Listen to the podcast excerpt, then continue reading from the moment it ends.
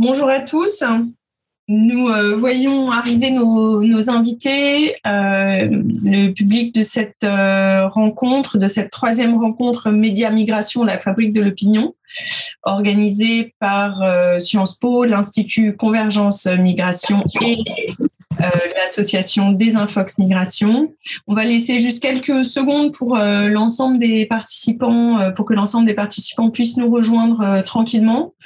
Et je donnerai la parole à Perrine Yavouz, présidente de l'association Desinfox Migration et membre de l'Institut Convergence Migration.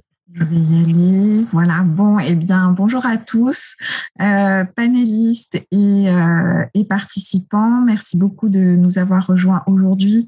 Donc, pour la troisième euh, séance de la série Migration, la fabrique de l'opinion organisée en partenariat avec euh, Sciences Po, l'UMR PASS, l'Association des impôts de migration et euh, l'Institut Convergence Migration.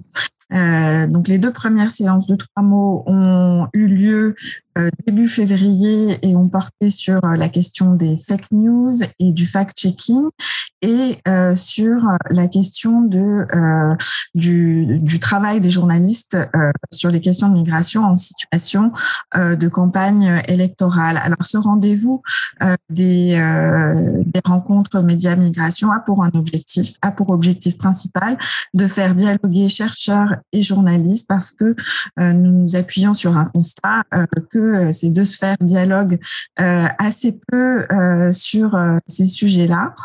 Et donc, dans cette, à l'occasion de cette troisième séance, donc nous avons le plaisir d'accueillir François Héran et Julia Cagé du côté des chercheurs et Marie Verdier et Nora Amadi du côté des journalistes. Et la séance porte sur euh, la question euh, de la polarisation politique du champ médiatique et du champ académique sur la question des migrations. Voilà, donc je cède la parole à Hélène Thiolet, qui est membre du conseil d'administration de Desinfox Migration et qui sera la modératrice de cette séance à toi. Merci, merci Perrine. Donc la, séance va s'organiser de la façon suivante. Nous allons donner la, parole euh, pour euh, une dizaine de minutes euh, chacun et chacune aux scientifiques, puis de la même façon aux, à nos deux invités journalistes. Et ensuite, on engagera un débat tous ensemble. Je précise que tous les spectateurs de cette rencontre peuvent poser des questions euh, en utilisant l'onglet Q et R, hein, donc euh, le, le système de questions-réponses de Zoom. Donc, je vous invite vraiment à le faire tout au long euh, de la rencontre. Et euh, ma collègue Barbara Johannon de Desinfox Migration va récolter, moissonner vos questions tout au long de la rencontre, que ce soit durant les interventions des unes et des autres ou euh, pendant le, début du débat, de manière à ce que vous puissiez euh, contribuer euh, aux interrogations et à l'avancée de notre, notre réflexion sur les interactions entre médias migration et la question des polarisations politiques dans le champ scientifique et médiatique. Donc voilà, je vous invite vraiment à poser vos questions, on s'en fera l'écho et chacun et chacune pourra s'emparer de vos commentaires et questions. Euh, sans plus attendre, je cède la parole à euh, tout d'abord à François, François Héran, qui est professeur au Collège de France, sociologue et démographe. Je cite François tes, tes derniers ouvrages, mais vraiment parce que la liste est trop longue, donc je me suis vraiment restreint aux dernières années. Trop longue, c'est évidemment une, une, une, amicale plaisanterie. Euh, tes deux derniers euh, bouquins, c'est la lettre au professeur sur la liberté d'expression publiée à la découverte euh, en 2021 et Parlons immigration en 30 questions publié à la documentation française aussi en 2021. Je cite aussi un livre que j'avais beaucoup apprécié euh, avec l'immigration qui a aussi été publié par ton éditeur euh, La Découverte en, en 2017. Euh, et après ton intervention d'une dizaine de minutes, on, on, donnera la parole à Julia Cagé, ma collègue professeure d'économie à Sciences Po, qui a publié elle aussi de nombreux ouvrages. Donc je cite aussi juste les derniers. Euh, le livre publié au Seuil, euh, L'information est un bien public, avec ton co-auteur, publié en 2021, et euh, ton livre de 2018 qui a, qui a fait grand, grand bruit, pardon, Le prix de la démocratie, qui a été publié chez Fayard.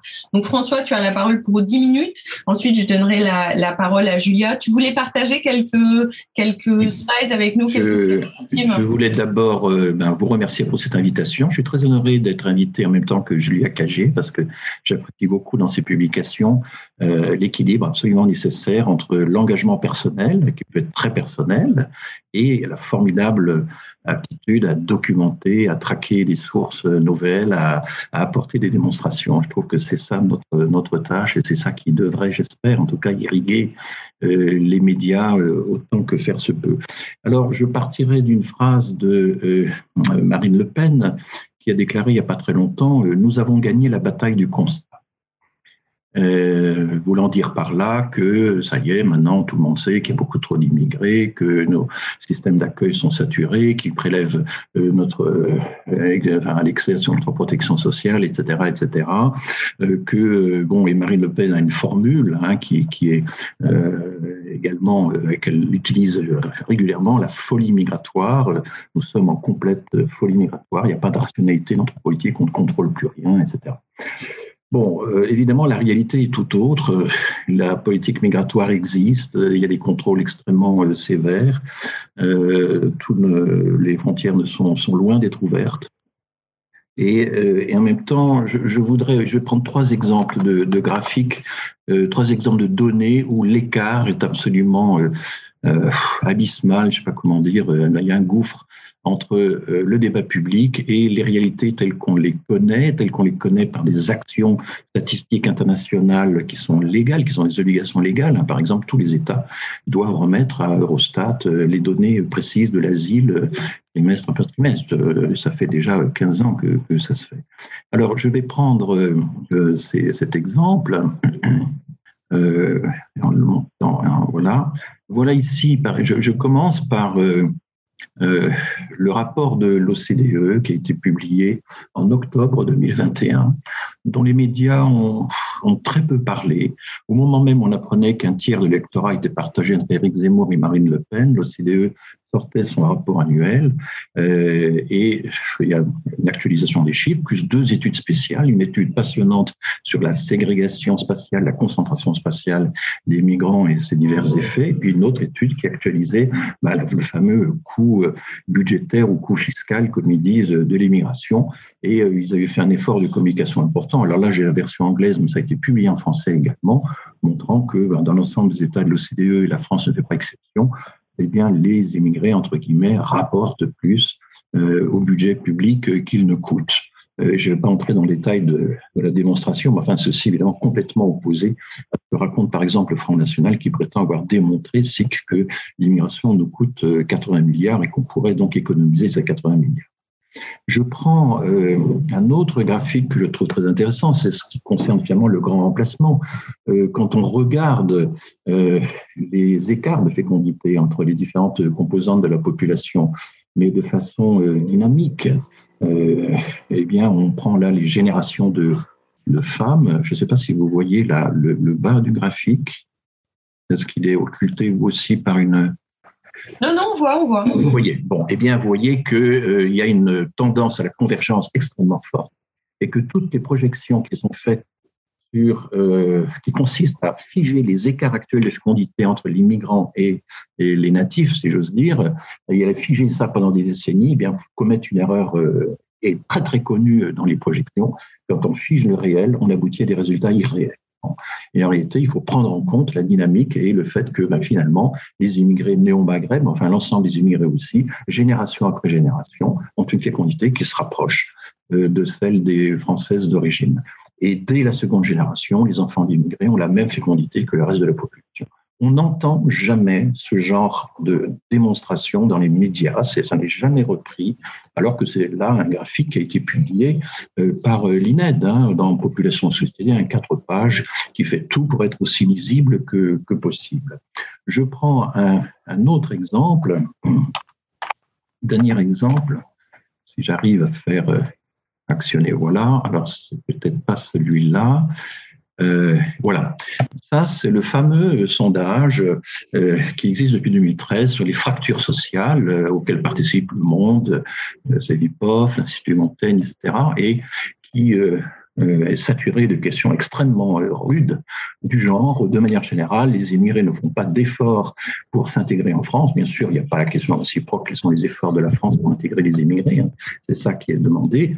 Et vous voyez que la moyenne ensemble est, a, cessé de progresser ces dernières années. En 2019, on était à 68% des Français qui pensaient que ben, les immigrés, de façon générale, ne font pas d'efforts pour s'intégrer. Et puis, il y a eu une chute euh, assez c'est spectaculaire dans certains, euh, dans certains groupes, c'est que le Covid euh, nous a fait découvrir que les immigrés jouent euh, tout de même un rôle dans des emplois essentiels. Et c'est, semble-t-il, la principale explication de la chute qu'on connaît, chute qui était très forte dans certains milieux. Mais évidemment, ce qu'il faut commenter essentiellement dans ce graphique, c'est que tout ceci n'est pas de l'ordre des constats, c'est un jugement politique parce que vous voyez bien que le Front National est complètement étanche la, cède, enfin, n'est absolument pas influencé par euh, la situation euh, de l'épidémie. Ce sont les LR qui ont beaucoup bougé, c'est euh, la France insoumise et le PCF, un peu la République en marche. Donc, en réalité, les, différences de niveau de 94% à 25% sont considérables. Et vous avez ceci dans tout l'ensemble de ce sondage Ipsos vous avez tout ceci euh, systématique. Les euh, mouvances politiques, les, sympathies politiques sont en fait le principal facteur qui commande ces opinions. Alors, vous pouvez dire que ces opinions, euh, en causalité réciproque, évidemment, expliquent aussi les adhésions aux, euh, aux différents partis. Donc, non, alors un, dernier graphique intéressant, c'est tout ce qui a été fait à l'occasion du Covid. Le, le, Covid a été un grand révélateur. Euh, à l'échelle européenne, on a comparé un peu tous les pays. Voici par exemple la France. C'est une étude qui a été faite par euh, l'ISA, l'Institut de Munich, et qui montre la part des immigrés, hommes et femmes, selon qu'ils sont à gauche, hors Union européenne, à droite Union européenne, dans euh, les différents niveaux euh, de qualification. Et certes, vous voyez bien que les femmes sont présentes dans le ménage, l'entretien, euh, les personnels soignants, etc., mais que les hommes sont également présents. Et aux surprises, ils sont particulièrement présents dans les spécialités en technologie de l'information et de la communication. C'est une chose qu'on dit très peu et que l'Europe a, a classé parmi les emplois essentiels chose que j'interprète par le fait que l'accès à ce genre d'emploi ne dépend pas du capital culturel familial, mais beaucoup plus directement des, compétences techniques. Alors voilà un, un florilège hein, de, faits, de réalités euh, qui sont très difficiles à présenter. Et là, je termine là-dessus. Un des gros problèmes que moi j'ai toujours avec, euh, avec les médias, c'est l'infographie. L'infographie euh, euh, est essentiellement esthétisante. Elle présente généralement euh, toutes les données sur des disques, des graphiques. Il faut tourner les pages dans tous les sens pour arriver à lire les légendes.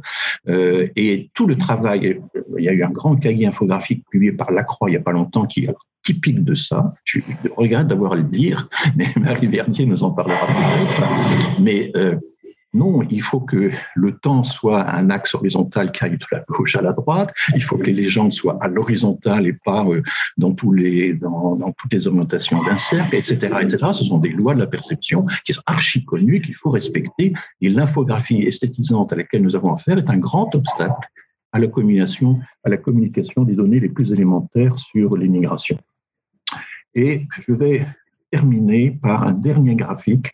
Je suis voilà, euh, voilà l'accueil.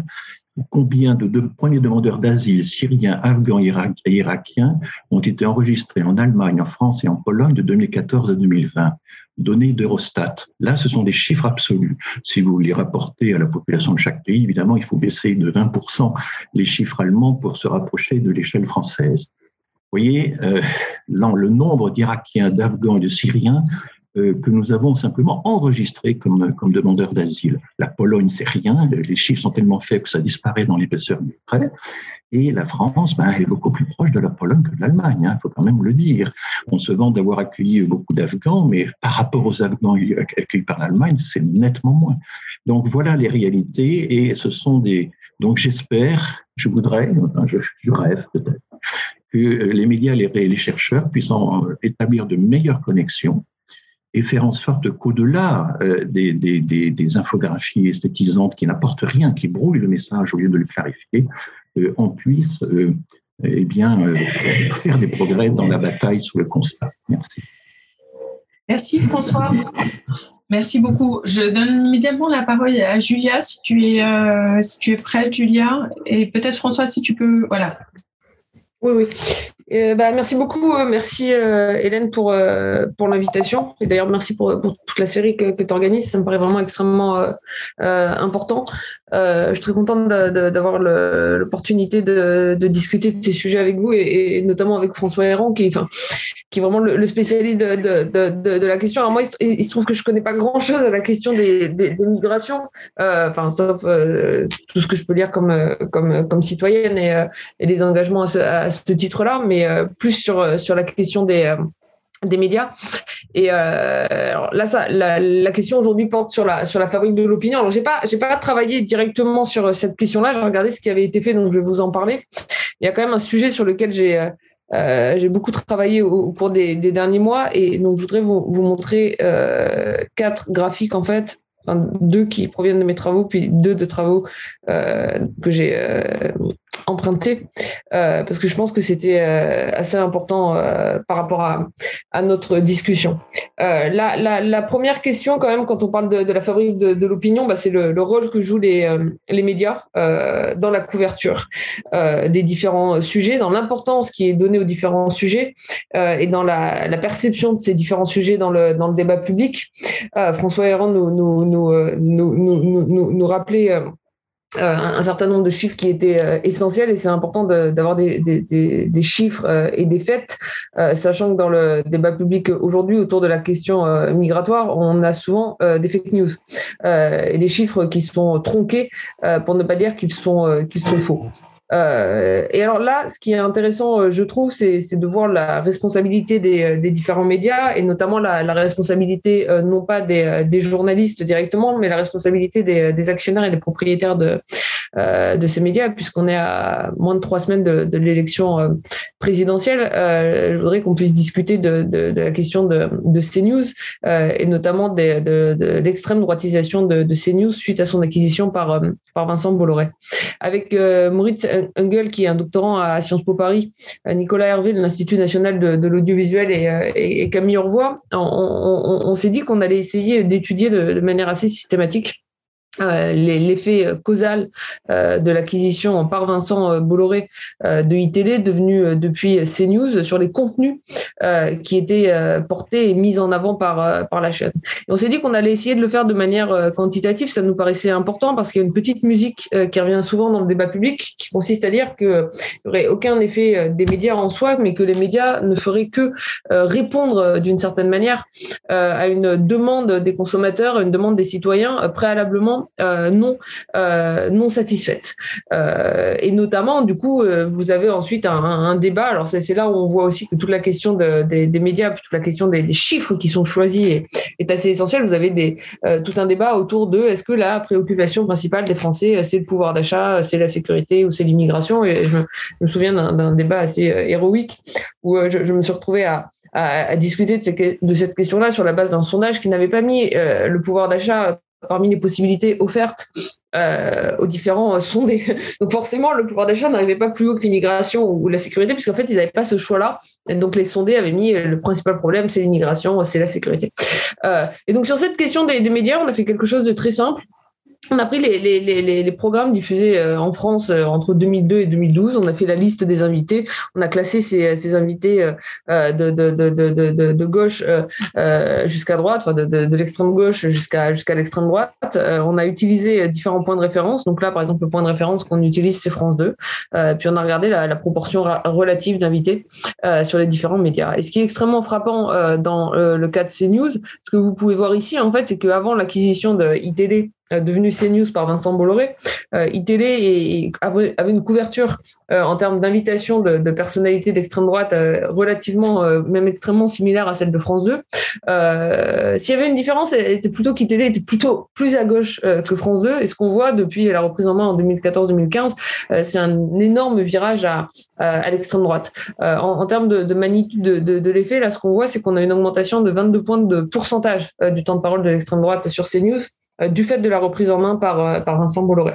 Euh, et du coup, quand on dit ensuite qu'on a une chaîne qui a pu faire un candidat, ah bah c'est ce que vous avez en fait quantifié là d'une certaine manière. Et ce qui est intéressant, euh, désolé ça j'ai pas eu le temps de, de, de, de le traduire, euh, mais ce qui est intéressant c'est que c'est encore euh, CNews.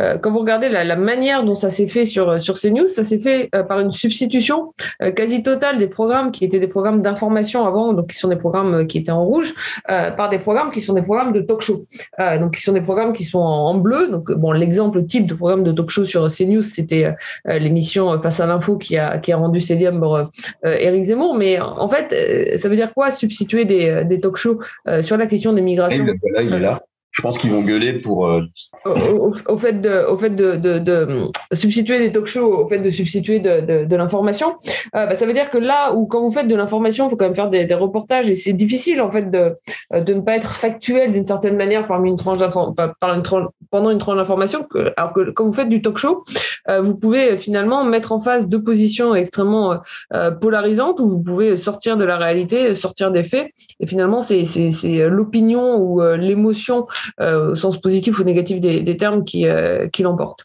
Il y a des chercheurs, et, notamment il y, a, il, y a, il y a, deux chercheurs, euh, Vanessa Schneider-Strandzitsky et Jérôme Valette, qui ont étudié, à partir des données de, de, de l'INAL, l'Institut national de, l'audiovisuel, la, la, couverture médiatique de, de, l'immigration et la mesure dans laquelle ça pouvait entraîner une polarisation des, des, des, attitudes. Donc là, je, je me permets de, reproduire euh, deux euh, graphiques de, de, leur travail, qui, qui est encore un, un, document de, un document de travail extrêmement intéressant. Euh, donc le, le, premier, en, gros, c'est donc ils se sont centrés en fait, euh, ils étudient la période 2013-2017, ils se sont centrés sur la question de la crise migratoire en 2015. la première chose qu'ils veulent montrer, c'est que de facto, mais alors ça c'est pas c'est pas si étonnant en soi, quand vous avez davantage de, de réfugiés qui qui, qui qui sont qui sont déplacés quand, vous allez avoir une, une, attention grandissante, on va dire, pour, pour la crise migratoire, qu'on voit à, à, la fois dans, dans les recherches euh, des euh, mots liés aux questions de, de, migration sur, sur Google, donc ça c'est leur euh, graphe avec des, avec des, petits, des petits tirés, euh, et, euh, et qu'on voit, ça c'est la, ligne noire en continu, sur la, la, la part des sujets traités dans, dans, par les différents médias dans, qui vont euh, euh, parler de cette, euh, cette question de, de l'immigration. et la question qui, qui se pose, c'est est-ce que quand on parle plus de l'immigration d'une certaine manière, est-ce que ça va rendre les gens plus pro-immigration ou plus anti-immigration? Et ce qu'ils trouvent, bah c'est la chose, la chose suivante. ce qu'ils trouvent, c'est que donc ils utilisent en fait des données de, de, de survey, d'enquête, l'enquête ellipse notamment. ils utilisent ces données-là euh, avant et après le, début de la crise sur, sur la perception, euh, notamment des, euh, des, des, politiques migratoires. Est-ce qu'on devrait faire davantage pour les migrants ou est-ce que au contraire on devrait fermer les frontières, etc. Et en fait, ce qu'ils trouvent, c'est que la, différence de couverture médiatique entraîne vraiment une polarisation des attitudes. chez les gens qui étaient qui avaient des attitudes beaucoup plus pro-migrants, qui pensent qu'on devrait faire davantage d'efforts, être davantage humain, mieux accueillir les migrants, en fait, la, couverture de la crise migratoire euh, sur les médias euh, qu'ils consomment, bah, ça va entraîner finalement une augmentation de, ces attitudes pro-migrants, alors que chez ceux qui étaient anti-migrants, ça va avoir l'effet euh, inverse. Et ce qu'ils font finalement à l'arrivée, même si c'est un travail qui est extrêmement compliqué, c'est qu'ils vont croiser ces attitudes-là avec la consommation de médias avant le début de, de, la crise. En fait, ça va vraiment dépendre du ton qui est utilisé euh, pour traiter la question migratoire. Si vous êtes sur des, des chaînes ou dans des médias, donc par exemple CNews, Hein, mais il n'y a pas que la question de, de CNews. Vous avez une forte consommation de CNews avant la crise. Il se trouve que dans ce cas-là, vous aviez déjà euh, une position plutôt euh, anti-immigrant euh, avant le, début de la, la, crise des réfugiés. Elle va se renforcer après, alors que par exemple, quelque chose qu'on voit assez clairement chez les téléspectateurs de, de Arte, c'est que des téléspectateurs qui avaient déjà une position beaucoup plus ouverte face à, la question de, l'immigration avant le début de la crise, qui a une couverture de la question extrêmement forte sur, sur Arte, et que cette position pro-ouverture va s'accentuer avec avec la crise. Euh, donc la, conclusion pour, pour tenir le, le, temps que, que, je voulais tirer de, euh, de ça, c'est, enfin, un, c'est une question extrêmement complexe, mais bon, ça, je pense qu'on est, on est tous au courant. Euh, deuxièmement, c'est extrêmement compliqué de parler des médias ici avec un S, ou en tout cas de généraliser sur la question des, des médias, parce qu'il va y avoir des médias qui vont avoir des, des, des, des couvertures de ces mêmes questions extrêmement différentes, qui vont pas avoir ce même rapport à, à, à la question migratoire dans tous les cas. Trois, et ça, c'est ce que je voulais quand même souligner avec le, point de, euh, de, Vincent Bolloré, il y a quand même un, vrai problème de concentration des, médias et de manque d'indépendance des journalistes. Euh, je pense qu'il faut séparer euh, ici la question de la propriété des médias de la question des journalistes eux-mêmes, où parfois les, les, journalistes subissent une pression qui, vient de plus haut, qui fait que leur couverture ne correspondrait pas forcément à leurs préférences politiques. et que quatre, bah, on parle de, fabrique de, l'opinion, mais il y a non seulement une fabrique de l'opinion d'une certaine manière, euh, parce que ça, vous avez un certain nombre de médias qui ont réussi à imposer des thèmes comme problème entre guillemets dans le débat public, alors que ça n'en sont pas euh, vraiment. Euh, mais la conclusion positive d'une certaine manière qu'on peut avoir de, de, de l'étude de, Jérôme euh, Valette, c'est que cette fabrique de l'opinion est loin d'être uniforme et euh, on ne peut jamais être très euh, heureux d'une polarisation politique, mais au moins cette polarisation politique-là, ça veut aussi dire qu'il peut y avoir un, effet bénéfique de, ces médias également en faveur de, positions plus pro, pro-migratoires. Voilà. Merci, merci beaucoup Julia. effectivement, on a reçu Jérôme Valette lors de la première rencontre Média Migration qui a présenté une partie de son travail, mais c'est vraiment, c'est vraiment super que tu aies pu euh, prolonger la discussion. C'était une partie dont il n'avait pas parlé. Euh, je vais lancer quelques questions à nos, nos invités euh, journalistes. Donc, Nora Amadi, je vous présente très rapidement, euh, journaliste à l'émission Vox Pop sur Arte et sous les radars pour France Culture. Vous intervenez aussi sur d'autres chaînes, donc vous aurez peut-être à nous parler de la variété justement de ces, de, de ces différents euh, médias ou chaînes euh, dans, dans lesquels vous, vous intervenez. Marie Verdier, euh, journaliste pour La Croix et aussi euh, membre du, du conseil d'administration de Désinfox Migration. Merci à toutes les deux d'avoir pris, pris le temps de, de vous joindre à nous pour, pour discuter. Euh, et donc, je, propose à Nora peut-être de, commencer, sauf si, sauf si ça pose un problème. Je, vais vous lancer trois questions, mais vous êtes absolument libre de partir euh, euh, aussi dans d'autres directions. La première question, elle porte sur l'omniprésence de la question de l'immigration dans les médias. Julien en a parlé. On parle de migration même quand il n'y a pas d'histoire de migration. Euh, on met la migration très très haut dans les préoccupations des Français euh, parfois euh, de manière euh, inappropriée.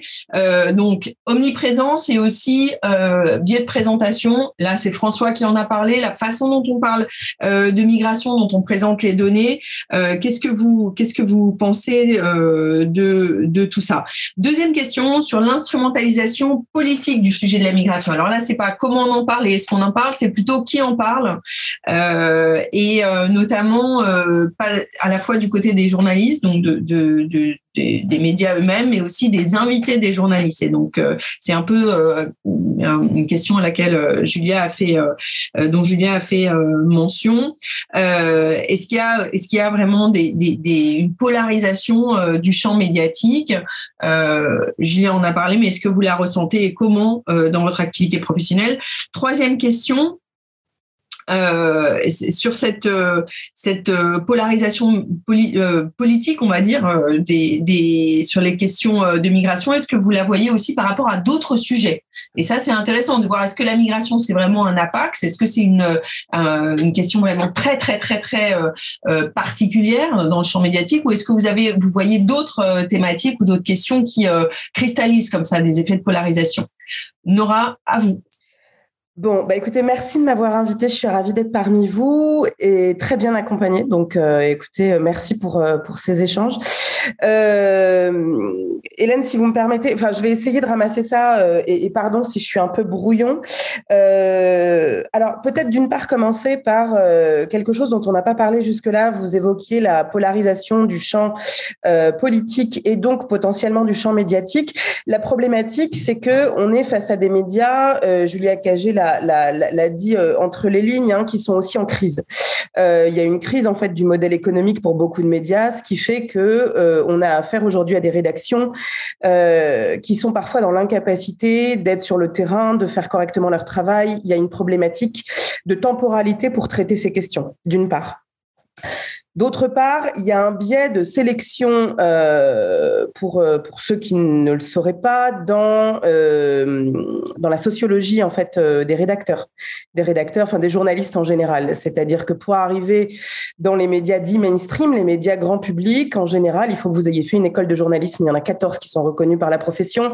ça implique en fait que vous ayez minimum un niveau licence, voire master 2. la voie royale, c'est de passer par Sciences Po, Sciences Po Paris évidemment un Sciences, un Sciences Po en province comme euh, dans les territoires selon l'expression consacrée, euh, puis euh, une prépa qui vous permet en fait de postuler au concours et ensuite d'y accéder. Autant vous dire qu'on recrute plutôt sur des CSP plus plus, plutôt chez des urbains euh, qui sont parfois très éloignés en fait de ces questions. Ce qui fait que quand je vous parle de biais en termes de traitement, c'est que souvent quand vous avez à cœur en fait de traiter ces questions, alors bien entendu tout ceci, j'essentialise un peu, c'est pour faire vraiment un, espèce de tableau un peu grossier, pardon je m'en excuse, c'est que bien entendu, moi je travaille pour Arte et France Culture, autant vous dire que le biotope d'Arte et France Culture, c'est facile. Voilà. Si vous voulez parler en fait des questions de migration euh, en étant plutôt dans la nuance, en étant justement dans quelque chose qui permette en fait de traiter les choses correctement, ça globalement vous avez la place euh, et il n'y a pas de sujet.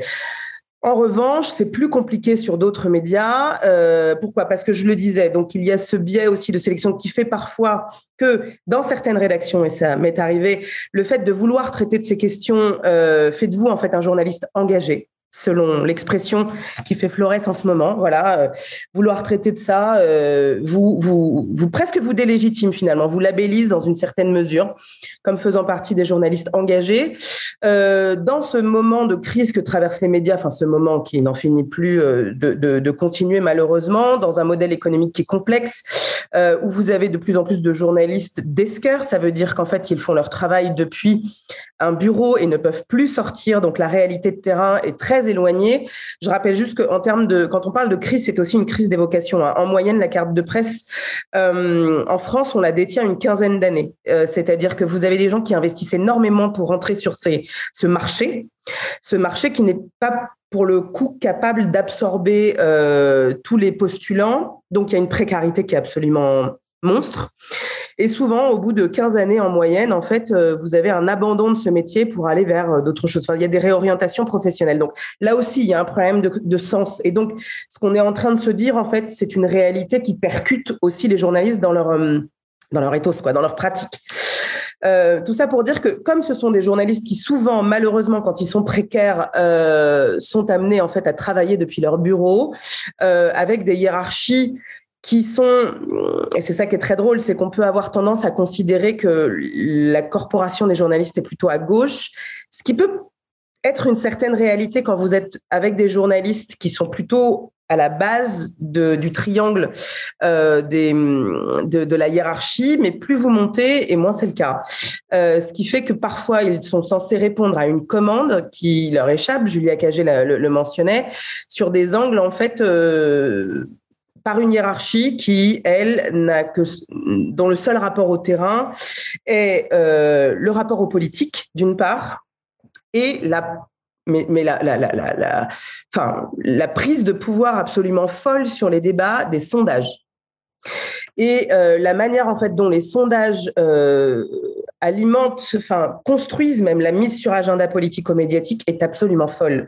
Sauf que les, on, on, sait et du coup François Héran dans, dans les, slides qu'il nous a montré, vous, on voit bien la manière dont on pose les questions en fait finit par aussi biaiser complètement euh, notre rapport euh, euh, à ces questionnements d'une part. Deuxièmement c'est aussi le rapport au poids électoral de, l'extrême droite. Rassemblement national aujourd'hui Reconquête Nicolas Dupont-Aignan etc on est aujourd'hui face à un bloc qui représente près de pas loin de 40% on verra lors de la prochaine présidentielle ce que ça donnera mais typiquement en fait comme il faut se faire le porte-voix des Français euh, Julia Cagé évoquait le KC News, mais, mais on pourrait aussi euh, voilà, aller dans des médias euh, beaucoup plus larges aujourd'hui, que ce soit BFM, que ce soit sur la, la, la, la, prédominance en fait, de ces talk shows partout. Je vous renvoie à Hanouna. On met sur le même niveau des gens qui signent chez Valeurs Actuelles et d'autres. C'est-à-dire qu'en termes de valeurs, pardon pour ce voilà, c'est 15 minutes pour euh, pour les progressistes et 15 minutes pour les fascistes et en vrai c'est plus un sujet. Voilà. Euh, ceci, en fait, cette bataille a été perdue. En termes de valeur, cette bataille a été complètement perdue. Ce qui nous conduit, et, et après, euh, je, laisserai la parole, hein, à avoir finalement une imprégnation réelle de, de tout le champ lexical et donc de tout l'agenda politico-médiatique, en fait, pardon, euh, et, de, et, de, tout le champ lexical, donc et, la manière dont l'extrême droite en fait porte ces sujets. Quand on parle notamment, enfin moi je travaille beaucoup sur les questions européennes depuis une quinzaine d'années. Quand on parle de migrants économiques, quand on parle de flux, euh, quand on considère, enfin, je ne sais pas si on se rend compte de la violence de ce terme, de flux migratoire, enfin, de, cette idée de vague, de submersion. Enfin, c'est-à-dire que même dans le choix des mots, aujourd'hui, euh, c'est très compliqué en fait de, de, de, lutter.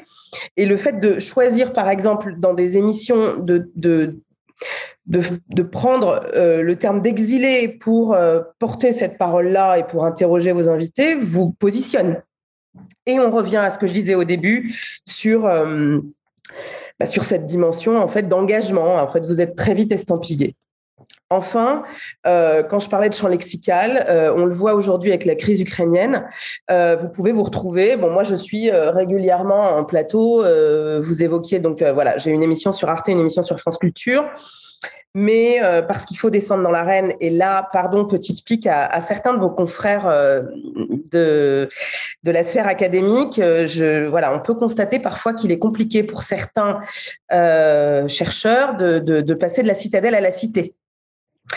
Et, il est important de passer de la citadelle à la cité, c'est-à-dire que là, vous évoquiez tout à l'heure la difficulté pour certains journalistes d'aller euh, au devant en fait des chercheurs, de s'interroger sur euh, la manière dont la, c'est vrai qu'on a beaucoup de recherches, mais en fait, est-elle accessible? Dans quelle mesure est-elle accessible pour des journalistes qui n'ont pas le temps, euh, qui sont extrêmement sollicités et qui doivent produire en l'espace de deux, trois heures pour certains quand on parle des chaînes d'information.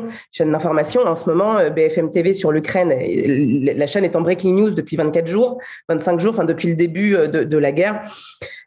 pour vous faire un peu une idée, un, sujet sur BFM, ça doit être produit en deux heures. Donc, dans quelle mesure vous pouvez porter la nuance? Donc, c'est ça qui est pas simple. C'est dans quelle mesure euh, ces deux espaces vont finir à un moment par se croiser et donc faire en sorte que tout ceci voilà, enfin, euh, qui, est, une contamination en fait de tout ça. Et parfois, du côté des chercheurs, c'est pas toujours simple.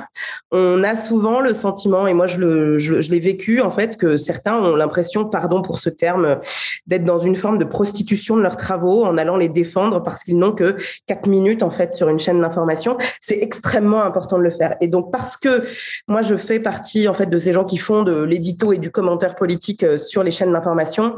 Euh, voilà, cette difficulté en fait à rentrer et donc cette nécessité de faire du média training pour que cette parole là soit déconstruite et qu'il y ait véritablement des gens qui décident de, d'aller au front presque, pardon pour ce, pour ce terme, euh, permettra peut-être de faire avancer les choses. Et enfin, et j'en terminerai là, je suis désolée, j'étais un peu longue, vous évoquiez, enfin vous me demandiez quelles sont les autres questions qui sont peut-être aussi euh, hystérisées dans le débat. Bah écoutez, je, pense à deux choses. Les questions économiques, les questions économiques, euh, en fait, souffrent aussi de ce genre de, de vision-là.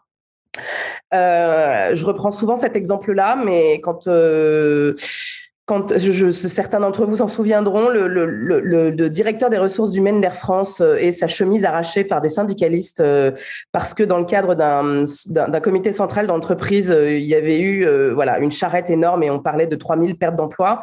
Souvenez-vous, Manuel Valls avait fait un journal flanqué en fait du directeur d'Air France, etc., en disant que la violence des syndicalistes était absolument énorme. Et c'est ça qui est terrible, c'est que dans les rédactions, tout ceci, enfin dans les rédactions, j'essentialise, mais pour la plupart, on était resté sur la violence des syndicalistes. Or, la, violence sociale euh, derrière ces images et derrière cette séquence était absolument énorme.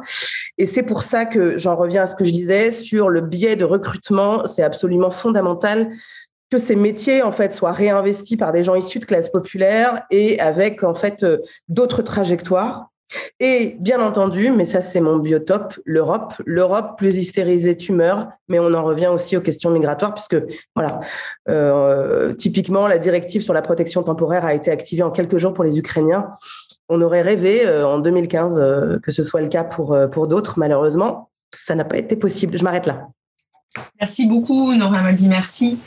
Et euh, les, pics euh, au monde universitaire sont absolument bienvenus. Hein. Pas de corporatisme mal placé dans, ces rencontres. Marie, je vous donne tout de suite la parole pour une dizaine de minutes et on, dépassera peut-être de 5 à 7 minutes euh, le temps de cette rencontre pour prendre les questions qui sont arrivées dans le chat. Marie, à vous. Voilà, voilà, voilà, me voilà. Bonjour, merci de, m'avoir invité. moi, je voulais d'abord préciser que euh, à la Croix, je suis au service international et de fait, euh, je, mon terrain d'action n'est pas la France, mais, euh, mais l'étranger. Donc, je suis plus les questions migratoires au travers de, de pays que je suis, notamment qui ont été très concernés par ces questions et qui le sont toujours, notamment la Libye, la Tunisie, euh, l'Algérie, la Grèce. Voilà, donc, euh, donc je suis un petit peu décalée, en fait, peut-être par rapport au, sujet qui, qui nous occupe aujourd'hui, mais, mais euh, qui est quand même une de mes, effectivement, un de mes terrains d'action fréquents. Je reviens d'abord à la, à la, critique de François Héran que je partage totalement. Je fais partie des personnes à la croix euh, qui mène un combat euh, permanent sur les chiffres et les graphiques, mais comme vous l'avez pu le constater, c'est pas gagné, c'est un combat qui n'est pas gagné. Effectivement, sur les questions migratoires, mais pas seulement, on a pu le voir depuis deux ans sur la sur la pandémie. Ça a été pour moi une une tragédie cette cette façon de, de de traiter les chiffres de la pandémie, des records de morts euh, qui n'étaient pas euh, contextualisés par rapport aux populations. Donc, euh, bienvenue pour une rencontre à la Croix, François Héran. Si vous pouvez faire avancer cette question, ce serait effectivement avec, avec beaucoup de satisfaction. parenthèse fermée pourquoi, pourquoi il y a euh, euh, ce sujet migratoire euh, qui est omniprésent dans les médias? D'abord, je voudrais dire que vous avez invité là deux journalistes qui sont, je pense, de par les, les, les titres et les médias dans lesquels elles travaillent, sont assez soucieux me semble-t-il quand même de traiter cette question avec euh, le plus d'objectivité possible, avec la notion d'un sujet aussi complexe, etc.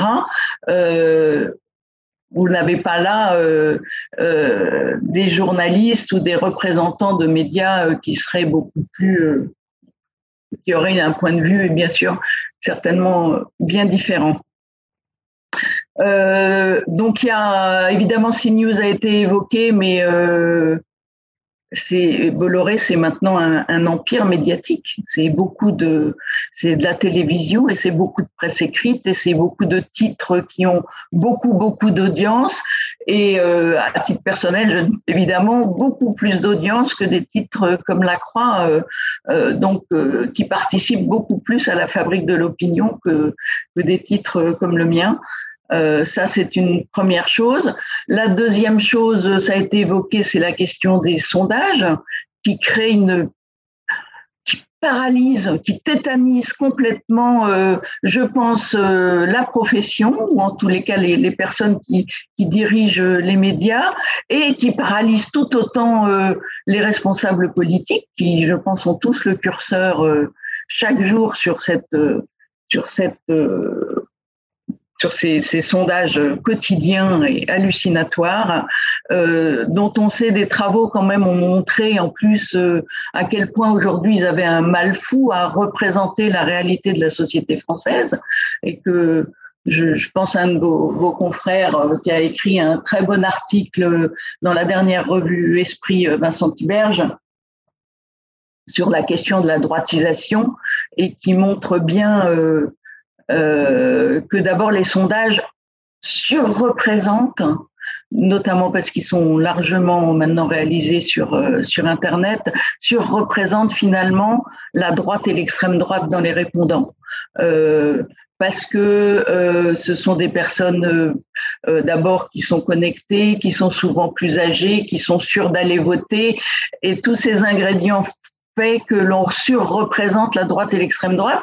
Et finalement, on fait fi jusqu'à présent de ces biais. Ces, ces, sondages, il y a cette, aussi cette, euh, comment dire, cette euh, fascination pour le chiffre qui est censé représenter la vérité absolue, mais on sait bien que les chiffres, la façon dont ils sont constitués, euh, peuvent tout dire. Et là, en l'occurrence, euh, les sondages, euh, il y, a, y, a, un vrai énorme chantier à mener sur ce, sur ce terrain-là. Alors, qui, je le dis évidemment, ça, ça, ça, nous concerne quand même, euh, nous médias, dans la façon dont on les commande et dont on les, dont on les restitue en permanence et, et dont on devrait, de mon point de vue, beaucoup plus s'affranchir parce que finalement, on crée un biais de représentation de la société qui est, qui est terrible. Et les, les enquêtes sociologiques ont bien montrer, comme vous, le suggérez dans vos questions, que finalement l'immigration c'est pas pas la priorité ou pas l'inquiétude première des Français. Et donc euh, et pourtant on n'arrive pas à le à le à finalement euh, inverser ces, ces priorités euh, dans le brouhaha médiatique général parce que finalement quand même beaucoup de titres et de médias ont ce souci-là. Alors c'est difficile de parler des médias en général. Euh, euh Nora l'a rappelé aussi et, et Julia Cagé aussi. Euh, finalement, c'est un ensemble quand même très divers. Donc, mais il en ressort cette impression, ce, bruit de fond médiatique fait en sorte que c'est cette question migratoire avec ces mots terrifiant de, effectivement, comme le disait Nora, de, flux, on parle de, statistiques euh, euh, qui créent des, biais. Et je crois que finalement, il y a un système qui s'auto-entretient entre des, des personnalités politiques qui sont tétanisées par la percée de l'extrême droite et qui donc qui jouent sur leur terrain, et ça on le sait depuis des années, et qui ont les yeux rivés sur les sondages tout autant que les médias. Ce système s'auto-entretient, on ne sait plus où est l'œuf et la poule dans cette affaire et comment, et comment sortir de ce cercle vicieux finalement. Euh, et les médias, euh, pour beaucoup d'entre eux, sont, sont trop faibles en fait, pour euh, eux-mêmes inverser cette tendance et imposer leur propre tempo euh, euh, et dire en fait laissons de côté les migrations et, mettons en avant le modèle social français qui, qui était, selon justement une des dernières enquêtes, au top des priorités. Et puis la question de l'environnement était aussi tout à fait aussi importante que les migrations. Euh, là, d'ailleurs, sur ce sujet, je ferai une incise sur votre, autre question, sur qu'est-ce qui hystérise autant. Je pense que je pense que l'environnement est un sujet qui hystérise totalement euh, euh, la question des éoliennes, mais hystérise de manière complètement pathologique la scène, la scène euh, médiatique et politique euh, française.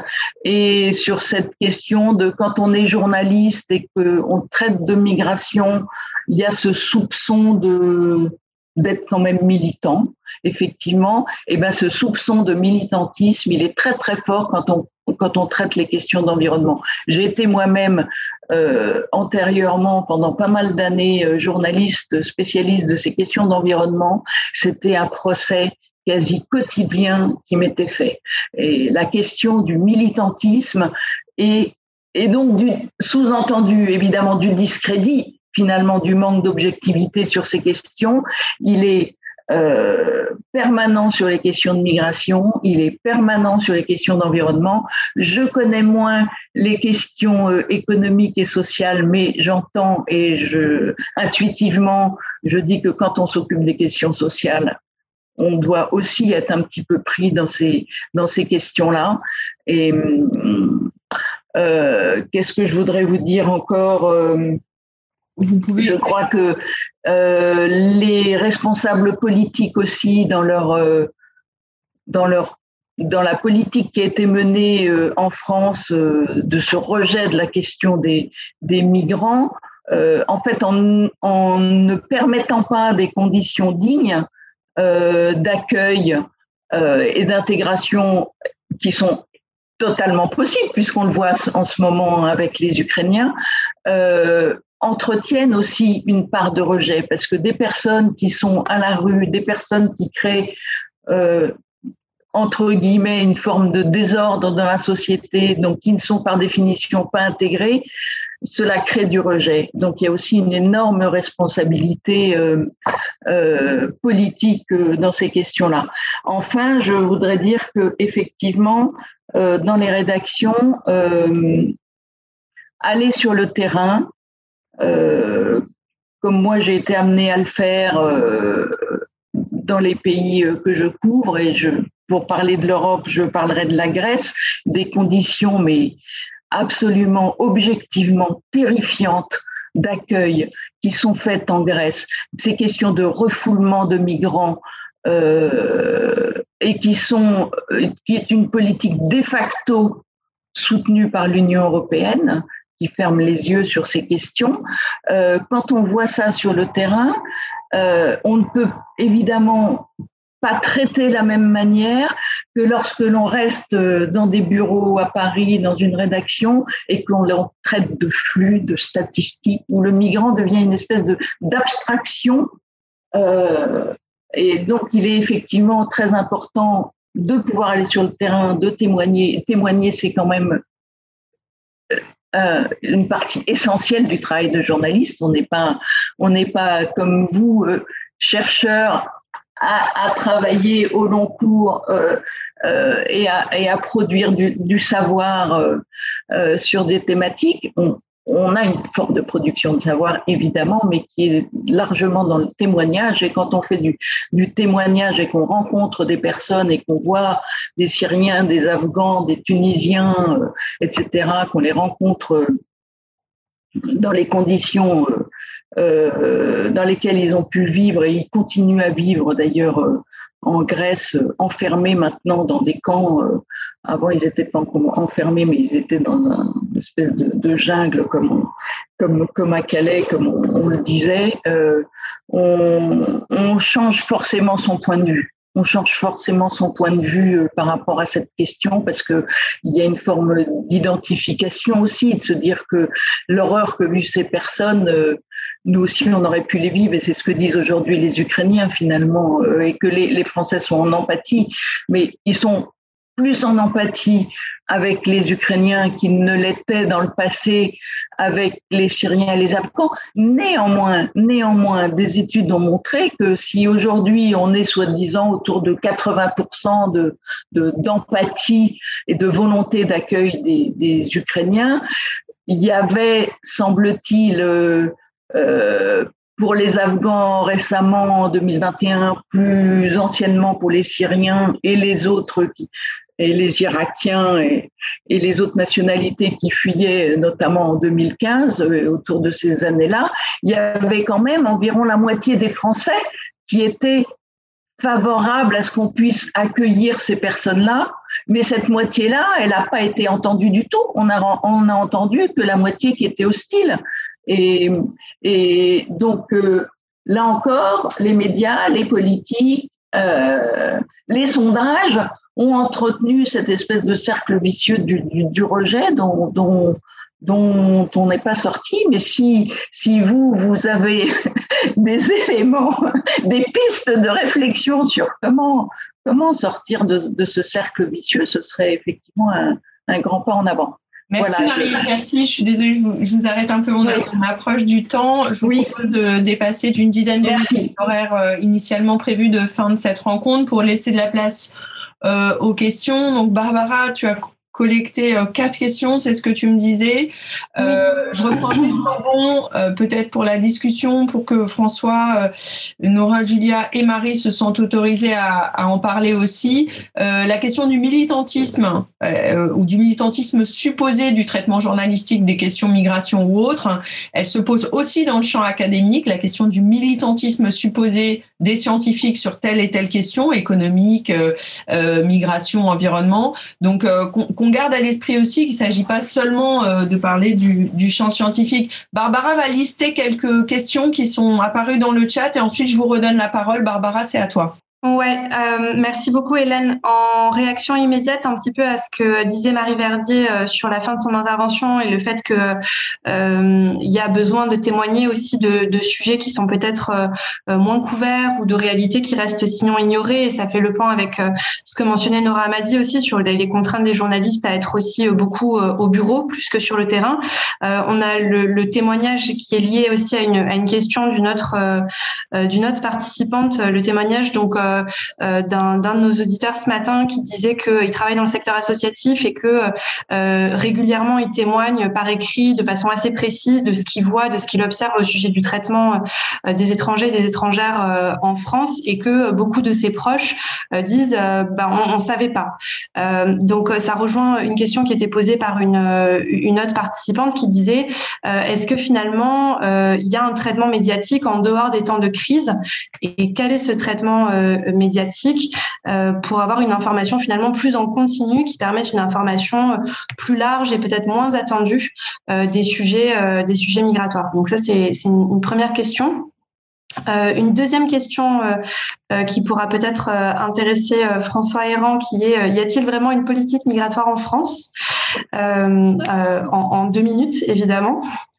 Euh, et deux questions ensuite euh, que je regroupe ensemble, mais parce qu'elles ont trait aussi euh, un petit peu à ce qu'a abordé aussi Nora Amadi sur les contraintes et les profils des journalistes, les parcours professionnels des journalistes. C'est une question relative à la formation et peut-être un manque de formation des journalistes sur ce sujet-là, des migrations. Et une deuxième question sur l'importance que revêt la présence de personnes issues de l'immigration dans les rédactions. Voilà, je laisse ça à, vos discussions pour, euh, pour clôturer cette table ronde.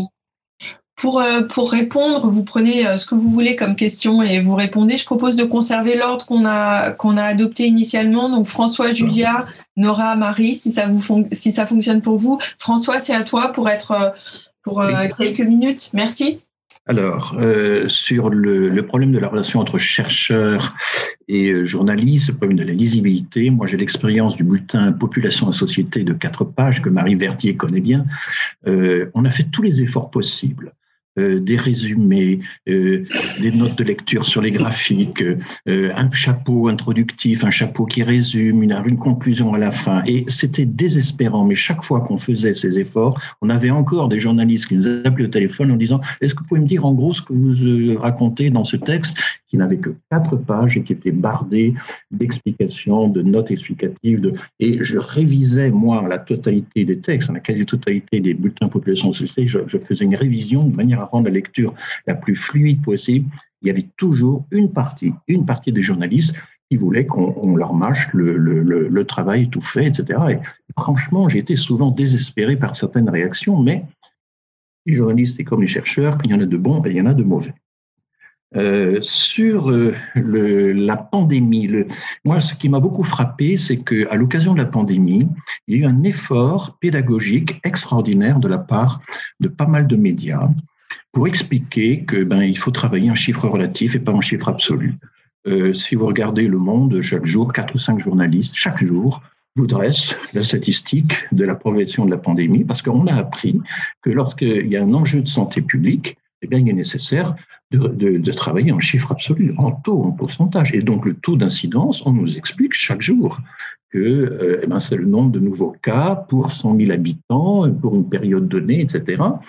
Et euh, euh, tout ça, c'est venu du de, l'université Johns Hopkins, ça a transité par le Financial Times, c'est passé ensuite au monde. Enfin, il y aurait toute une histoire à faire de l'initiation statistique qui a été menée là-dessus.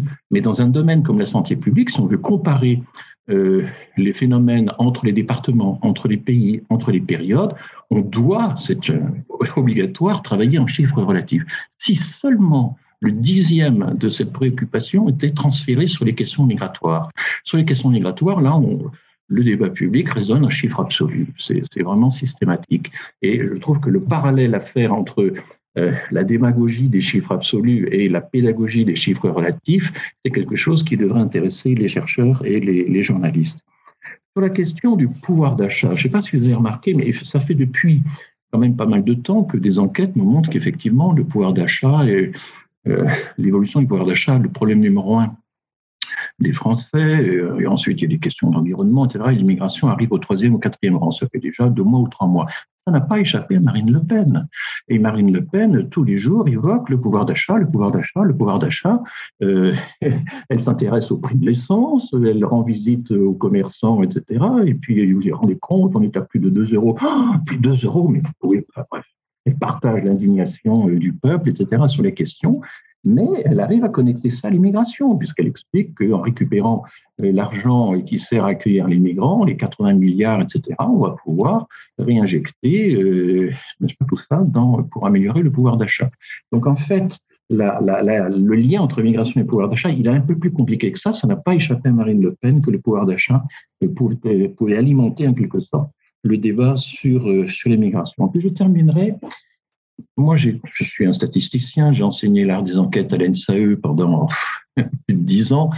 Et il faut faire très attention à un certain discours anti-statistique, qui est une forme d'anti-intellectualisme, et il ne faut pas euh, euh, verser dans ce travers. On doit travailler à la fois dans le quantitatif et le qualitatif. Moi, j'ai été anthropologue chez les Indiens et et j'ai fait des observations de la en même temps, j'ai fait beaucoup d'enquêtes dans ma vie.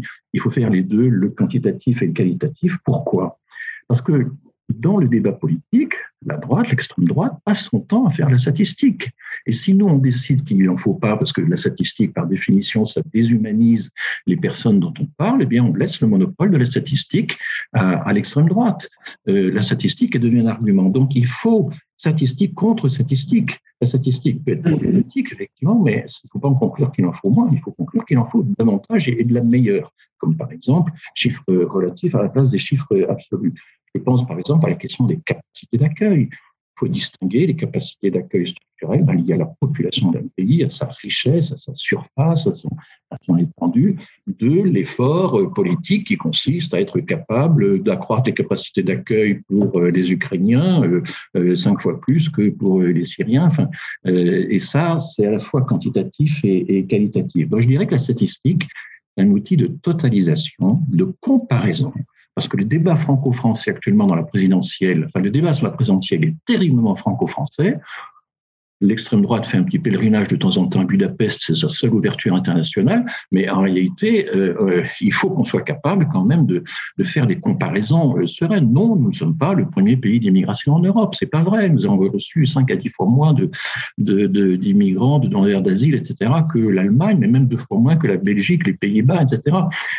donc la statistique, elle est là pour donner des ordres de grandeur, pour savoir où nous en sommes face au paysage européen. Et vous, Marie, euh, qui vous intéressez évidemment à l'Europe, vous êtes évidemment sensible à ça. Moi, je trouve que Eurostat, l'OCDE, la branche migration de l'OCDE font un travail absolument considérable. Et ça, ça fait aussi partie du travail des journalistes, comme du travail des chercheurs, hein, de, euh, de le mettre en valeur.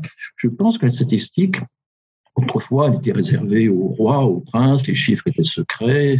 Au 19e siècle, peu à peu, les chiffres statistiques sont devenus publics. La statistique est à tout le monde. Et il y a un certain discours anti-statistique qui, lorsqu'il est poussé à bout, euh, maintenant, finalement, euh, à discréditer le chiffre, alors qu'il y a un bon usage du chiffre. Et je pense que Julia, qui est économiste et qui sait manier le chiffre, ne me contredira pas. Il y a un usage démocratique de la statistique je terminerai en disant que par rapport à la politique d'opinion, notre la, folie des sondages. Enfin, je me souviens des sondages de l'Élysée, hein, 350 sondages financés par l'Élysée, dont beaucoup étaient des sondages sur euh, l'image euh, des euh, ministres de l'immigration, hein, de, l'Intérieur, par exemple.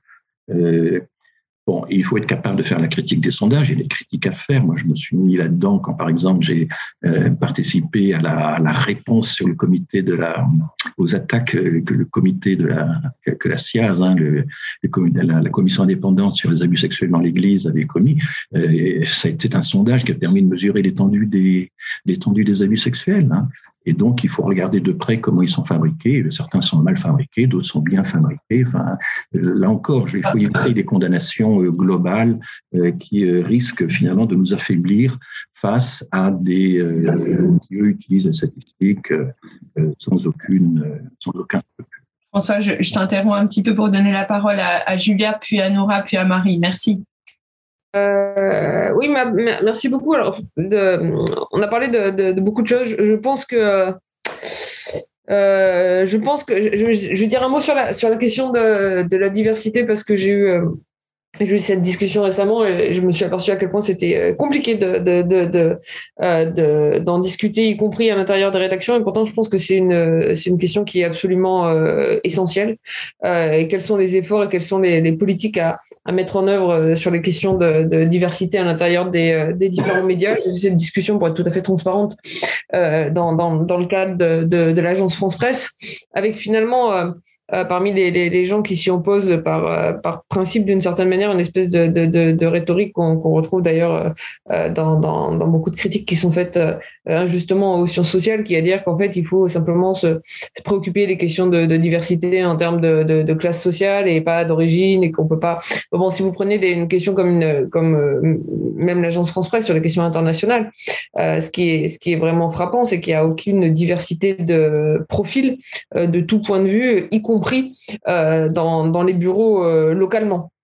Vous avez en fait des, chefs de bureau un peu partout dans le monde qui sont tous euh, blancs. Alors de plus en plus de femmes, mais en fait quand même pas une moitié de femmes et issus souvent des, mêmes écoles. Il y, a, des choses qui sont faites hein, par différents médias en termes de recrutement, mais c'est extrêmement lent. Je pense que c'est trop lent et que et que ça ça, joue aussi dans, dans, la manière dont, dont les différents sujets sont, sont traités et que ça devrait vraiment être mis sur la table. Alors la, seule question que je me pose, c'est est-ce que la bonne manière c'est de recruter hors des écoles de journalisme ou de démocratiser le recrutement des écoles de journalisme? Il y a pas mal d'associations, euh, par exemple La Chance, euh, qui font un travail formidable pour aller chercher des gens qui n'iraient pas fondamentalement euh, à la base candidater aux écoles de journalisme, qui n'ont pas fait le bon parcours pour aller en classe prépa ou pour aller d'abord dans des Sciences Po, etc.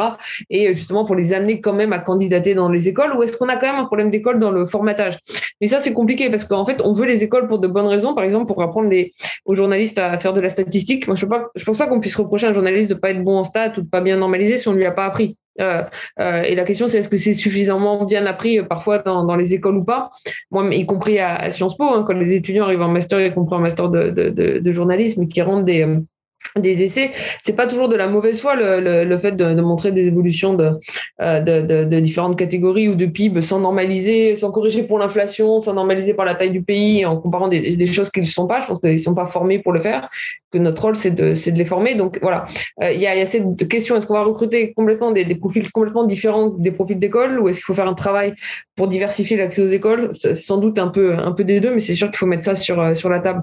Sur le manque de moyens, je voudrais juste aussi souligner quelque chose qui m'a beaucoup frappé. Je, travaille de plus en plus sur la télé. C'est une problématique que j'avais un peu euh, oubliée au départ parce que je pensais que je suis très attachée à la presse écrite. Puis ensuite, euh, je pensais que c'était les réseaux sociaux qui, qui, qui étaient principalement importants. En fait, une fois qu'on réfléchit un peu, la télé a beau être un vieux média, entre guillemets, c'est comme celui qui informe encore aujourd'hui la plus grande partie des, des citoyens, pas seulement en France, d'ailleurs, dans, dans, dans, dans, la plupart des, des démocraties occidentales, pour le dire rapidement. Et je travaille de plus en plus là-dessus. Et une des choses qui m'a frappé au-delà du fait que typiquement pour faire euh, une émission sur BFM, on donne deux heures aux journalistes, mais il y a aussi cette tendance à, euh, à découper la construction des sujets.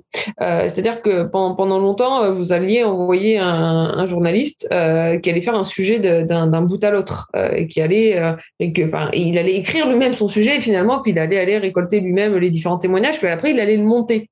Et, et, en fait, là, il y a une tendance pour économiser de, de l'argent et faire de la télé moins chère. Vous allez en fait avoir une idée de sujet, puis vous allez envoyer des bouts de journalistes à différents endroits, euh, interroger des bouts de chercheurs, et puis c'est même pas eux qui vont le monter. Et ce qui fait qu'en fait, le, le, sens du truc, la manière dont vous allez raconter l'histoire, elle est complètement perdu euh, au milieu, y compris par les journalistes qui se font voler entre guillemets leur, euh, leur travail. Et c'est vrai qu'il y a la question de, j'ai peut-être trop insisté, enfin, je pense pas trop, parce que c'est comme une question importante dans, dans, ma présentation sur la question de, l'actionnariat, mais il y a la question des difficultés économiques, c'est-à-dire qu'on on fait quand même de plus en plus de journalisme low cost et on voit que sur des questions aussi compliquées, on peut pas faire du, du low cost pour pour le faire pour le faire bien.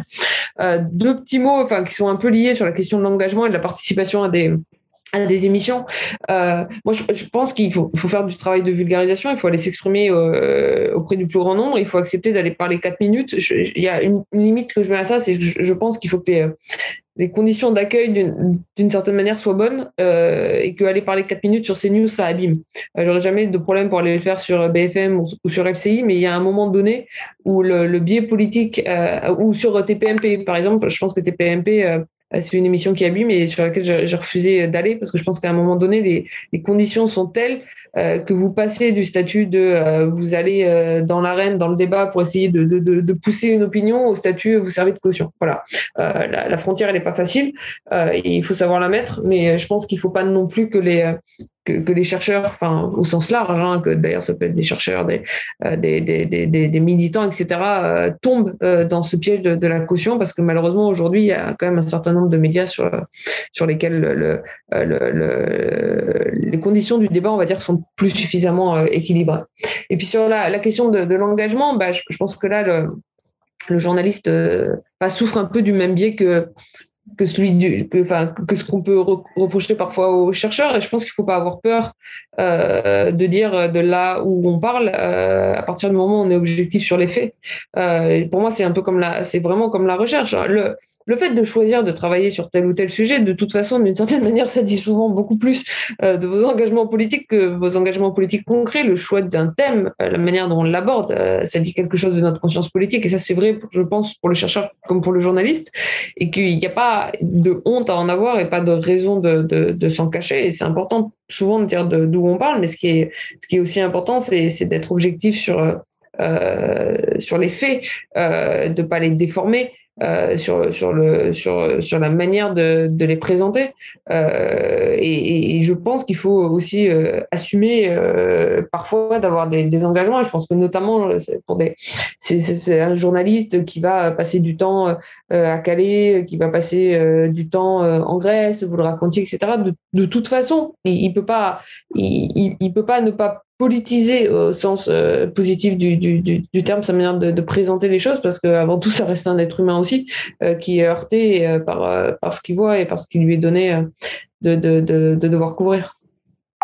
Merci, merci beaucoup, Julia. Nora, un petit mot Rapidement, rapidement. Pour répondre, est-ce qu'on parle de, des questions migratoires hors crise? Non, primo. Voilà, ça mérite euh, d'être euh, plutôt clair. Euh, enfin, typiquement, Calais est revenu dans l'actualité euh, c'était quand? C'était en, novembre dernier, euh, suite euh, au décès en fait de, de 27 migrants qui avaient tenté de traverser la Manche, mais Calais n'était plus un sujet depuis de démantèlement en fait de la zone nord. Donc c'était il y a cinq ans déjà, enfin cinq ans et demi désormais. donc non, c'est pas un sujet. ce qui est assez terrible en fait parce que du coup ça permet quand on n'est pas sous le feu des projecteurs et qu'il n'y a pas une pression citoyenne de faire un peu ce qu'on veut. Là typiquement, bah écoutez, j'ai décidé de faire l'émission du 2 avril prochain sur France Culture là-dessus. Et, euh, et d'aller voir en fait ce qui se passe avec les Afghans euh, à Pantin. Et en fait, euh, bah, vous avez dans cette espèce de double, de double prise en charge en termes institutionnels des Afghans qui sont sous les ponts d'un côté et des maires à qui on a demandé de libérer en fait des places en hébergement d'urgence, donc de foutre dehors ceux qui sont potentiellement déjà là, parce qu'il faut trouver des places pour les Ukrainiens. Enfin, on en est à un niveau qui est juste mais lunaire en termes de prise en charge, primo. Deuxièmement, sur la question de la formation, du manque de formation. Moi, j'ai donné des cours, enfin, je donne des cours dans plusieurs écoles de journalisme, mais en fait, on ne forme pas à tout ça. On estime en fait que vous avez été formé par votre formation initiale et que vous avez, fort de votre euh, licence, master 2, euh, en fait, déjà un background. On vous forme à, devenir des techniciens en fait de l'information, à tourner, à monter des sujets, à poser votre voix, à faire des duplex, à faire de la radio. Vous faites votre spécialité. Enfin, Pardon Julia, mais alors euh, je ne sais pas comment ça se passe à l'école de journalisme de Sciences Po, mais la statistique, c'est pas un sujet. Les questions migratoires, c'est pas un sujet. En fait, selon les, professeurs que vous avez, ils vont vous faire travailler sur tel ou tel. Euh, voilà, vous pouvez avoir euh, une, euh, un moment où vous allez faire du journalisme sportif, puis après des IG, puis après un peu de pôle. Enfin, et encore. Enfin, en général, c'est plutôt des sessions télé, radio. voilà. Donc, on forme là-dedans des professionnels de de la profession. Et dans certaines chaînes aujourd'hui, malheureusement, on est dans une forme de Fordisme appliqué à l'information. Vous avez le rédacteur d'un côté, le JRI de l'autre. Euh, il y a même plus de preneur de son parce que de toute façon, ça n'existe plus. Et vous envoyez vos images en fait par Rush. Vous êtes un excellent technicien. Vous envoyez ça par Rush euh, via votre ordinateur euh, à un autre desker en fait à Paris qui derrière son ordinateur va compiler ces images avec en, en lisant les dépêches. C'est-à-dire qu'on ne vous refile même pas les infos de ceux qui sont sur le terrain. Donc on est dans un espèce de système complètement désincarné où en fait et donc ça rejoint ce que vous disiez François vous avez beau faire en fait des, compilations de, de, quatre pages, comme le desker au fond, il n'est pas sur le terrain, il a même pas le temps parce qu'on lui dit, en fait c'est simple, on lui commande son sujet à 11h12, il doit être, euh, il doit ouvrir le 13h, et ben voilà. Donc il y a de toute façon pas le temps. C'est toujours plus rapide de passer un coup de fil en disant, vous pouvez m'expliquer le Rwanda en trois minutes? Ouais, bien sûr, il y a aucun problème. Ça m'est arrivé. Hein. Je vous dis ça. J'ai commencé euh, en partie ma carrière à iTélé, donc euh, feu iTélé, et il m'est arrivé d'appeler des chercheurs euh, parce qu'on me disait il nous faudrait en fait un, un sujet sur le un, un round-up sur le Rwanda qui fasse une minute trente, expliquer le Rwanda en une minute trente. Enfin, voilà les, le type de demande que je pouvais avoir il y a, il y a plus de 15 ans. Donc j'imagine qu'aujourd'hui c'est encore pire. Enfin, je, vous interromps juste parce que Julia doit partir, mais ensuite vous pouvez reprendre la parole. Merci Julia. Allez-y, je vous en prie, reprenez. Pardon, pardon. Ouais, et, je termine en une minute sur la question en fait de, de l'immigration, enfin de d'avoir des, des, des, gens qui sont issus de l'immigration, enfin une forme de diversité ethnique et sociale en fait dans les rédactions. Je pense que voilà, ça va beaucoup plus loin. Euh, Julia l'évoquait tout à l'heure hein, sur la nécessité d'avoir à la fois une diversité sociale, parce que c'est en fait, c'est une question démocratique. Il se serait pas passé, on n'aurait pas eu le traitement médiatique dans les premières semaines des Gilets jaunes tel qu'il a été si on avait eu des gens issus, euh, voilà, de classe populaire. Clairement pas. Et là, en fait, la déconnexion, elle est absolument réelle et c'est un véritable enjeu démocratique. Et la question de la diversité ethnique, elle est aussi réelle. C'est-à-dire que moi, je le vois, je fais de l'éducation aux médias et notamment en quartier populaire depuis 15 ans. Je continue. La nécessité, en fait, d'avoir la possibilité de se projeter euh, voilà une forme d'identification avec des gens qui nous ressemblent et qui parlent de la réalité en fait qui est celle des classes populaires, des classes moyennes, des gens qui sont euh, dans ces zones maxi périurbaines, ultra périphériques, euh, elle est nécessaire. Et malheureusement, enfin je je, je saurais pas juger, mais quoi qu'on puisse en dire euh, de notre ami euh, Hanouna, euh, comme il est issu en fait euh, de quartier, voilà, c'est un mec de Créteil, etc. Cette, réalité-là, lui, il la connaît. Voilà. Et quoi qu'on puisse en penser, qu'on aime ou pas, eh ben en fait, il parle à ces, à, ces gens issus de classe populaire. Pourquoi? Parce que dans une certaine mesure, il n'a pas de mépris parce que c'est aussi ça la problématique. Il y a une forme souvent dans, le traitement médiatique de ces réalités sociales, notamment Marie l'évoquait tout à l'heure sur la question environnementale. Ben voilà, il y a une forme de mépris social. Pour les gens qui sont, par exemple, en très grande banlieue, qui ont deux bagnoles, dont un diesel. Bon, ben en fait, à un moment, euh, il faut réinterroger tout ça. Et donc la nécessité d'avoir cette diversité-là par les écoles, par plein de choses, euh, voilà, et par d'autres circuits, elle est réelle. Et je m'arrête là. Si dernière chose euh, sur la manière dont on consomme l'information, on voit bien aujourd'hui qu'effectivement, bon, la télé reste encore un peu centrale, mais moi, les jeunes euh, avec qui je travaille aujourd'hui, en fait, ils sont sur TikTok, ils sont sur Snapchat, ils sont sur Instagram, et en fait, ils, ils vont s'abonner à des flux qui sont, en fait, qui sont ceux qui leur parlent. Et moi, ce que je vois, en fait, c'est d'un, il y a un véritable danger à avoir une forme d'archipélisation. On fonctionne en îlot euh, et l'algorithmisation pardon de notre réalité fait que on va voir que ce qui nous intéresse et ce qui nous conforte en fait dans nos dans nos croyances et dans notre prisme. Et malheureusement, on a d'un côté des jeunes qui sont plutôt euh, cosmopolites, etc. Moi, c'est ceux avec qui je travaille souvent. Et dans l'autre sens, euh, on a des jeunes qui sont plutôt proches des identitaires, etc. Et tout ceci, euh, enfin voilà, il va falloir se poser la question de l'archipélisation de l'information et le fait qu'il n'y ait plus de plateforme universelle qui nous permettent en fait de nous croiser et de confronter tout ça. Et je m'arrête là, pardon. Merci Nora. Rapidement, Marie, vous voulez conclure euh, par un petit mot et on fermera cette rencontre hein, qui, a, dépassé le temps. Je vais être très brève, ça a été longuement évoqué. Effectivement, il y a un vrai problème euh, d'endogamie dans les, dans les rédactions et qui s'est bizarrement quand même considérablement aggravé au fil des ans. Moi, quand j'ai commencé la profession euh, il y a maintenant un certain nombre d'années, les journalistes venaient quand même d'horizons plus divers qu'aujourd'hui, avec des parcours en tout cas beaucoup plus divers. Il n'y avait pas du tout euh, euh, ce, ce, parcours obligatoire euh, euh, Sciences Po ou équivalent, plus plus école de journalisme, où on a, on a des, des jeunes qui arrivent à bac plus 5, bac plus 7 euh, dans les rédactions, qui ont euh, des têtes bien faites, comme on dit, mais qui ne représentent plus du tout de moins en moins la diversité, alors que moi, quand j'ai commencé, il y avait des gens qui n'avaient pas fait d'études, qui étaient beaucoup plus des baroudeurs, comme on disait, et ces, et ces profils-là se sont, se sont perdus. Et ça, c'est effectivement un vrai problème. Alors, j'ai pas la réponse euh, euh, qui était évoquée euh, par Julia tout à l'heure. Est-ce que c'est les écoles qu'il faut réformer ou est-ce que c'est par un autre biais? Mais il y a un vrai, vrai besoin là-dessus. Moi, j'avais une petite question quand même. J'étais très euh, euh, étonné par le, graphique que vous avez montré, François Héran, sur les, en fonction des partis politiques, ceux qui pensent que les migrants ne font aucun effort pour s'intégrer tout avait baissé, sauf pour le PS qui avait grimpé. Est-ce qu'on a une explication à ça? C'était quand même très, très étrange ce graphique avec une exception. François, une, réponse en 20 secondes, euh, pas plus, et on va clore cette rencontre. Celui-là, la, la petite flèche qui monte pour le PS. Décidément, oui, c'est peut-être dû au fait qu'il devient de plus en plus difficile de trouver des électeurs socialistes euh, ah. dans, euh, dans les échantillons. C'est une très bonne réponse, François. Et euh, voilà. Bon, écoutez, merci beaucoup. Je vais me permettre de clore cette rencontre qui a déjà dépassé le temps. merci à tous les spectateurs, auditeurs de ce, cette rencontre. Merci pour vos questions, merci pour vos commentaires. merci à nos invités, Julia Dupartier, mais merci à François Héron, merci à Marie Verdier, merci à Nora Amadi, merci à Barbara, Perrine, euh, Mélodie, Clélia pour euh, l'organisation euh, et Charlotte et pour l'organisation du de la rencontre et à très bientôt pour une quatrième rencontre, j'espère sur d'autres thématiques. Merci encore et passez une très très belle journée. Au revoir. Au revoir. merci. merci à tous.